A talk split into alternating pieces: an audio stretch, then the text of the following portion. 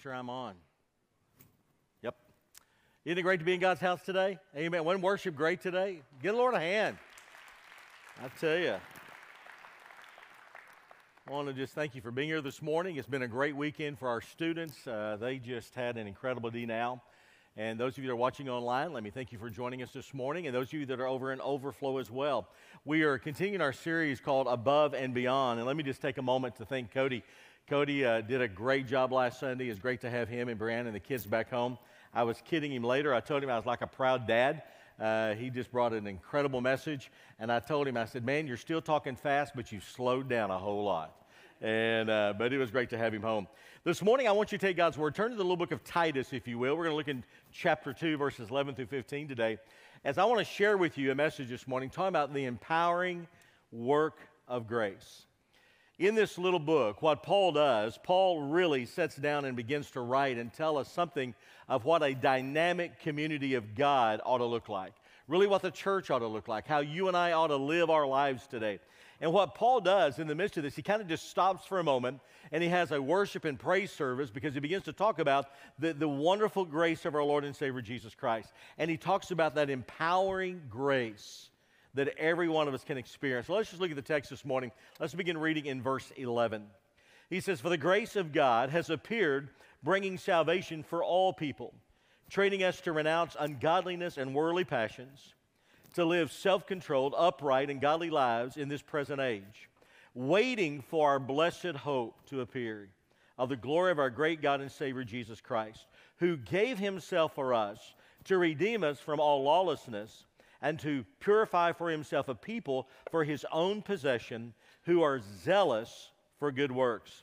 Declare these things, exhort and rebuke with all authority. Let no one disregard you. One of the things I want you to hear me say this morning is God is not mad at you and God is not angry at you. Can I tell you, we live in a world today that for some reason it seems as though when trials and tribulations come in our life, we have hard times in our life, oftentimes we want to think that God is mad at us, that we've done something for God somehow to bring his justice and judgment upon us. And I want you to know that no matter what you've done, no matter what you have said, no matter even what you think, no matter what you may be going through today, God is not angry and God is not mad at you. Now, I will tell you that God is angry and mad at sin. And the reason why that is true is because God is a just, God is a holy God. And God's predisposition for all humanity has always been from a position of love and kindness and grace. But all of us today need to understand that grace is expensive. Grace costs something. Grace is not cheap. You see, grace cost God his only son. God saw a problem that you and I could not solve. So God made the choice to solve that problem. And it impacted every one of us. And if we're going to be honest and we're going to take the mask off today and be real, every one of us in this room, every one of us watching online, we all deserve hell. Whether we like it or not, that's what we all deserve. But because of God's previous predisposition toward us was one of love and grace and kindness. And yet at the very same time, He is a just God. And if God did not judge sin, if God was not a just God, then He would be inconsistent with His very own nature. So love and kindness and grace are not polar opposites when it comes to God's holiness. So the question is, how did God solve the problem? Well, because there was no human that was perfect. You've got to remember when Adam and Eve fell in the Garden of Eden, what happened is the sacrifice literally became contaminated. So what did God do? God provided his only one son, Jesus Christ. And he came to be the satisfaction for the righteousness of God. Now, why did he do that? Why did he give his only begotten son? Because of love and because of kindness and grace toward us. You see, what happened is when God the Father saw the problem that man could not solve for himself. That motivation of love and that motivation of kindness, and yet at the same time, he had to satisfy the holy, righteous demands that would never change. Because if they did, he would no longer be God. So he gave his only begotten Son for the sacrifice of all humanity. Listen to what John would say. He became the propitiation or the satisfaction for our sins, not for ours only, but for the sins of the whole world. Now, when you think about that, you've got to stop and realize that what God actually did is God actually punished himself. Because you see, you've got God the Father, God the Son, and God the Holy Spirit. It's what we call the Trinity, three in one. God literally punished himself rather than withdraw his love and his grace and his mercy from us. God hurt himself, if you would. Why? Because God didn't want to diminish, he didn't want to diminish that love. He didn't want to diminish the grace. He didn't want to diminish the kindness toward us. So when we talk about God's grace, it goes beyond human comprehension. It's hard to comprehend it. Let your mind begin to kind of swirl around it, and you cannot comprehend all of the marvelous things that God has done for us in His grace. So, the question I would want to raise is then, what is grace? Well, out of this little text, Paul gives us five incredible truths of what grace does for your life when you're saved and how to truly live a life above and beyond. First thing I want you to notice is that God's grace saves us. Look at verse 11. For the grace of God has appeared, bringing salvation for all people. Now, let me remind you that grace is not permission. Grace is not a license for you to sin. Paul said, Can I continue in grace? Can I continue in sin that grace may abound? And what did he say? God forbid. And what Paul does here, he gives us this incredible portrait of what grace is. Listen to verse 11 again. For the grace of God has appeared, bringing salvation for all people. Now, let me pause for a moment because there are some today who want to take that verse out of its context, especially people who are really caught up in universalism and believe that everybody's going to be saved, that you don't have to repent, you don't have to confess or do anything. He's not saying that because Christ came and died on the cross, therefore, everybody is saved. You don't have to do a thing, you don't have to repent, you have to do anything. No, that's not what he's saying here. What he's saying is that it is offered. He brings salvation to all humanity, to the world, through the death, the burial, and the resurrection of Jesus Christ. It's what we call the finished work, it's what we call the gospel. But understand that there has to be a moment in your life where you receive.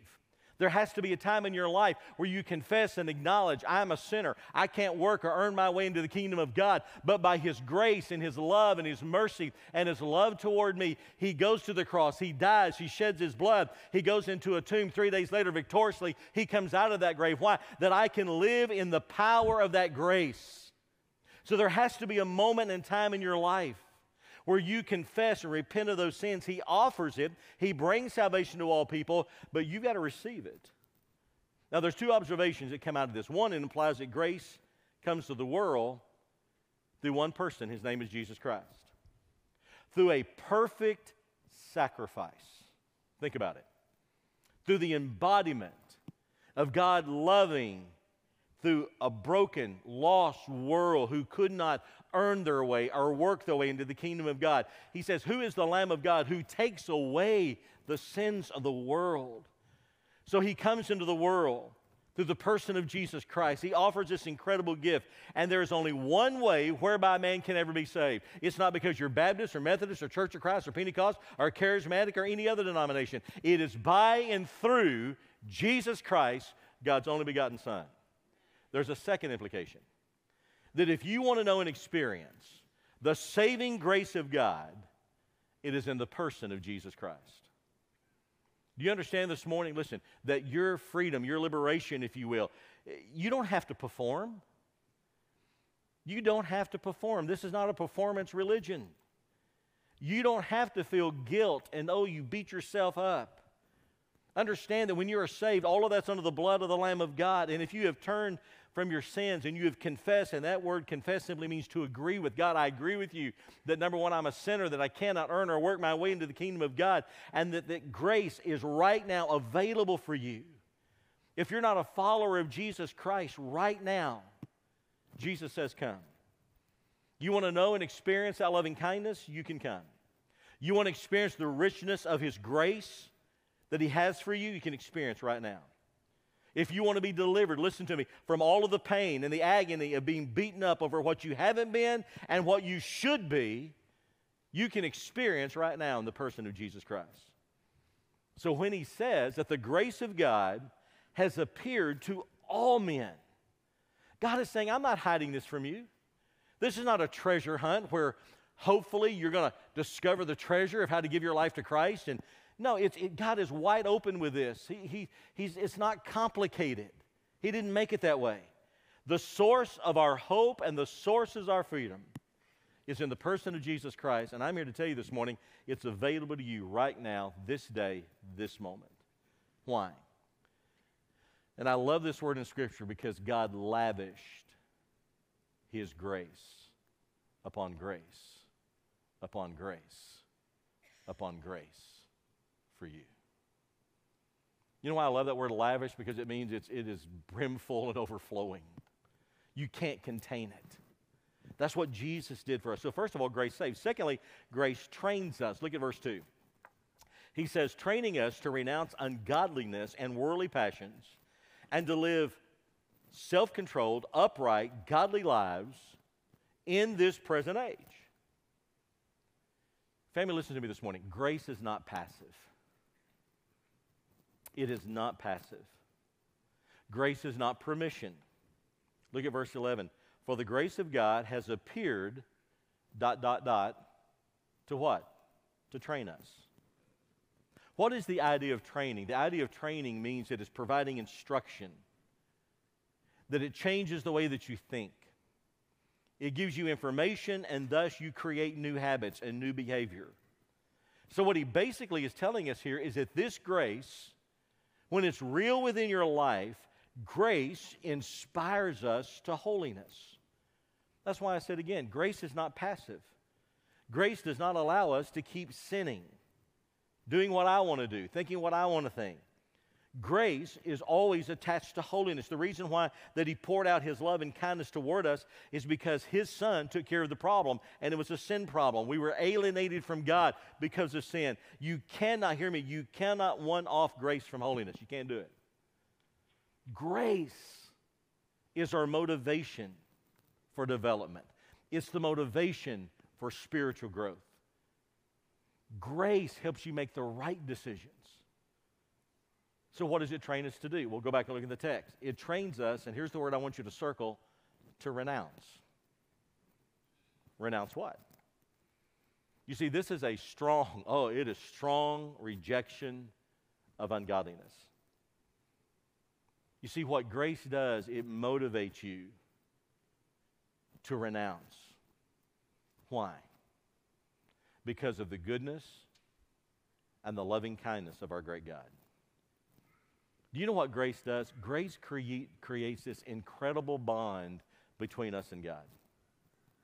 When Paul wrote here, when he said that grace of God has appeared to us, training us to renounce, what he's actually saying here is that all of this great love and all of this great kindness that God has lavished upon us, all of this forgiveness that has been given to us, it's like you would say, based upon all that, then why would you want to continue to lie?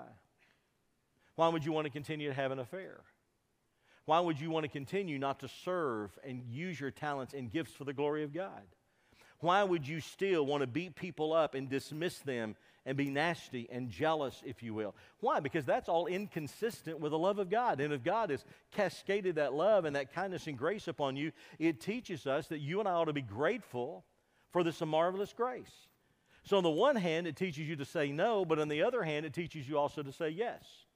Why? Because God's grace, listen to me, sets you free to say yes to self control, to righteousness, and godliness. Remember, I've, I've told you ever since I've been your pastor, there's only one thing that you control, and that's your choices.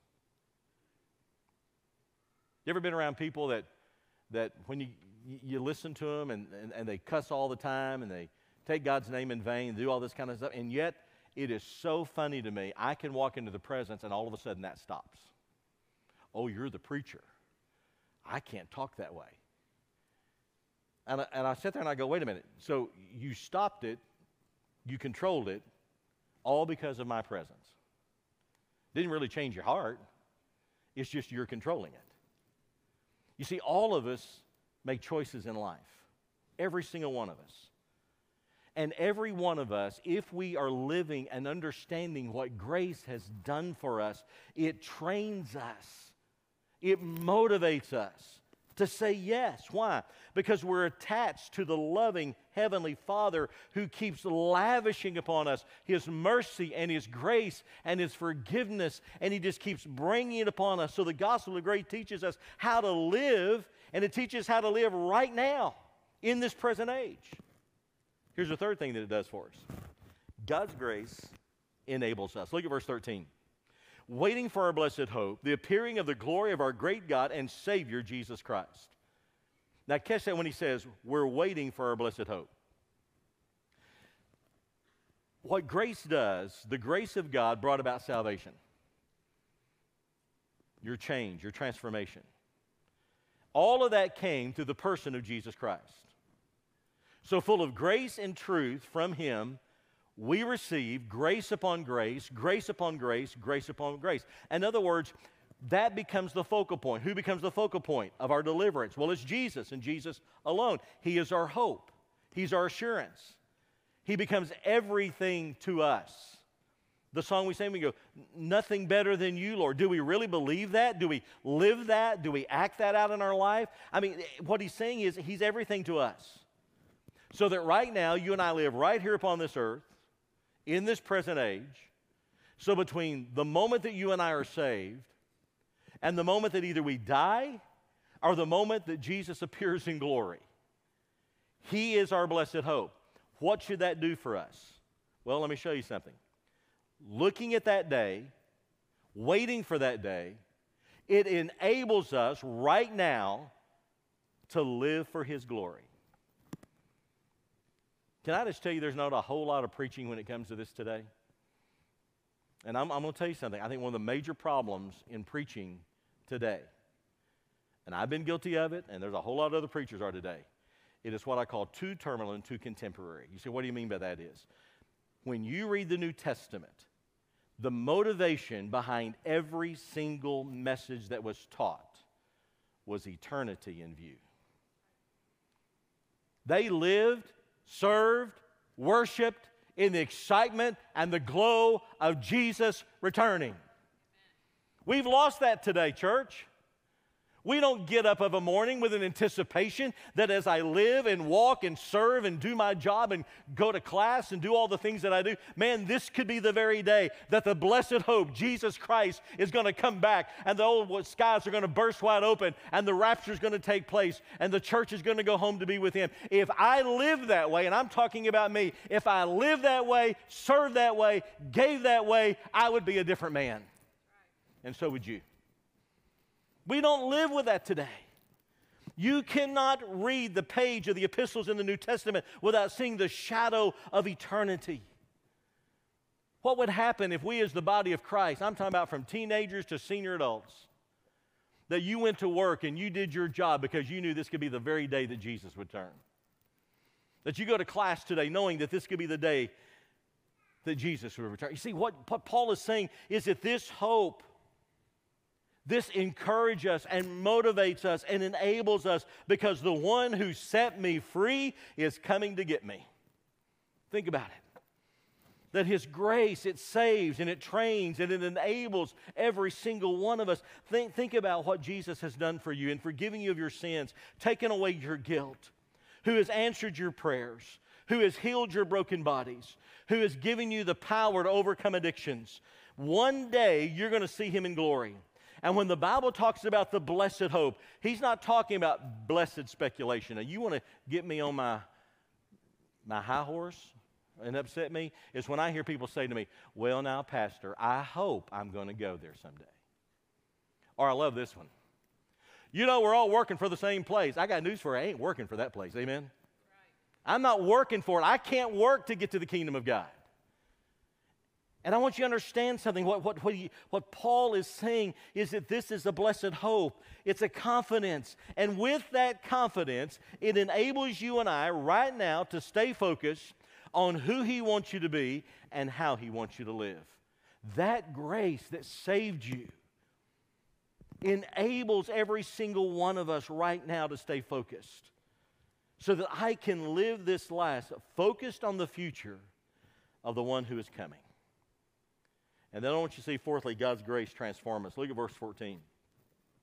who gave himself for us to redeem us from all lawlessness and to purify for himself a people for his own possession, notice, who are zealous, zealous for good works.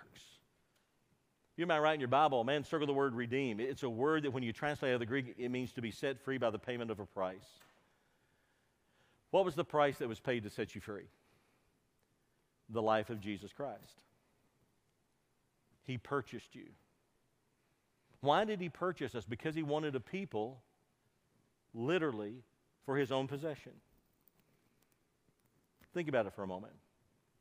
Knowing what Jesus Christ has done for every single one of us should, and it ought to cause you and I to be willing to pay a price in my life and your life that you and I are conforming to the will of God.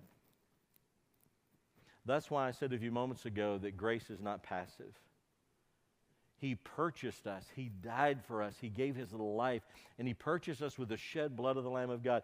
1 John 3 2 5 says that we're going to be in his presence. And we're, when he appears, we're going to be like him. Verse 23 says, And everyone who thus hopes in him purifies himself as he is pure. What does that mean? It means one day if you and I are going to go be with him in heaven, and we are going to be like him, then while we're still down on this earth, we ought to be working and moving toward looking more like Him. That is in His holiness. Remember, grace is a motivation that brings about transformation that drives you. It's not because the staff stands up here and says, we need this or that. You know, we, we kid Brandon because he wanted to be up and sing in the choir today. I told everybody I felt sorry for those that had to stand around him, but that's okay. But you know what I love about him? Is there's a passion that even though if he's like me, neither one of us can sing. I know because I've stood beside him and he stood beside me. But you know what? He lifts his voice of praise. Whether he's on key or off key whether he's pitchy or not. And you know why? Because I know this young man. And he loves Jesus. What I want you to realize that grace motivates us to get out of our shell, to look beyond our preferences and our likes and our dislikes. And our focus is not on man, our focus is on God. You know what worship is? Worship is always about the audience of one and that's Jesus. Grace motivates us and it drives us. Last of all, grace enables us. Look at verse 14. Who gave himself for us to redeem us from all lawlessness and to purify for himself a people for his own possession. Here's the line I want you to get who are zealous for good works. Did you catch that? Do you understand this morning? Listen to me. People who have tasted God's amazing grace are the most motivated people I've ever met in my life. You don't have to beg them, you have to plead with them. There is this natural, spontaneous, it's like this bubbling up, this artesian well. People who have tasted the grace of God are motivated. And I really and truly believe that how in the world can you and I not be motivated when we understand the greatness of God's love toward us? Paul would later write in Ephesians 2 8 and 10, he says, For by grace you've been saved through faith, that not of your own doing, but it is the gift of God. It is a result not of works, lest anyone should boast. Listen to verse 10. For we are his workmanship created in Christ Jesus. Don't miss this line for good works. You see, what he's saying here is, is that there is a motivation to do good works. There is this zealous. Why? Because God has lavished his grace upon grace upon grace. In other words, you don't mail it in because you and I have now been intoxicated by the mercy of God. It's a privilege to worship. It's a privilege to serve. It's a privilege to give. It's a privilege. We have been set free. We don't have this legalistic anchor in which we're dragging behind us. And the question that I would ask is where is the sweetness of the grace of God within our lives? Where is it? Where is that bubbling up, if you will, like an artesian well of gratitude for what God has done for us?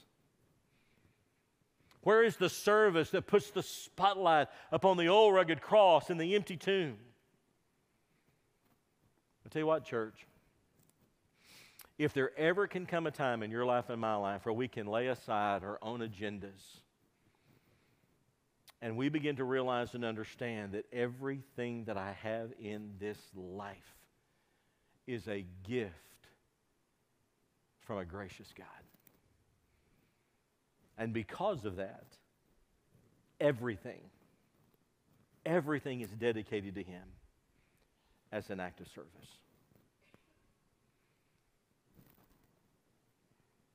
And I want you to know that if you're watching online or you're sitting here in this room this morning and you're not a follower of Jesus Christ, that goodness and that love and that grace is available to you today. Why? Because God lavished His grace upon you. He came to deliver, He came to change, He came to transform, He came to save you, to redeem you. And I want you to understand you can do that right now. There's nothing magical about it. I said a while ago that it's, it, God doesn't hide this. You see, well, what do I do?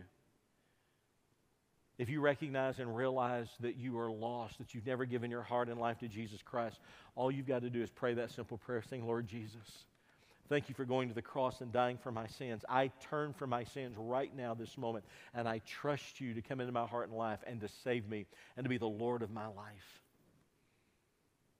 And I got great news for you. According to the Word of God, not Rick Fry, but according to the Word of God, He just cascaded that love and grace aboundingly upon you. He lavished it upon you. And you gave your heart and life to Jesus, and He will forever change. That grace that saves you keeps working in your life every single day. So that as a follower of Jesus Christ, those of us that are saved, maybe we got saved years ago, maybe we have got a little lax, if you will. Maybe we have forgotten all that God has done for us. Then my challenge to you this morning is this embrace the empowering work of God's grace in your life because it will motivate you to live for Him. It'll motivate you to serve Him. It'll motivate you in your worship. It'll motivate you to do everything that you do, not because somebody's begging you or coercing you, but because you are thankful for a God who loved you, who died for you, and everything you do, you now do out of the motivation that one day I will stand before him and I'll behold him. Church, if we became that kind of church, if I become that kind of man, I got news for you. Things will change. And I pray that we will live life and serve Jesus in the coming days with the view of eternity in mind.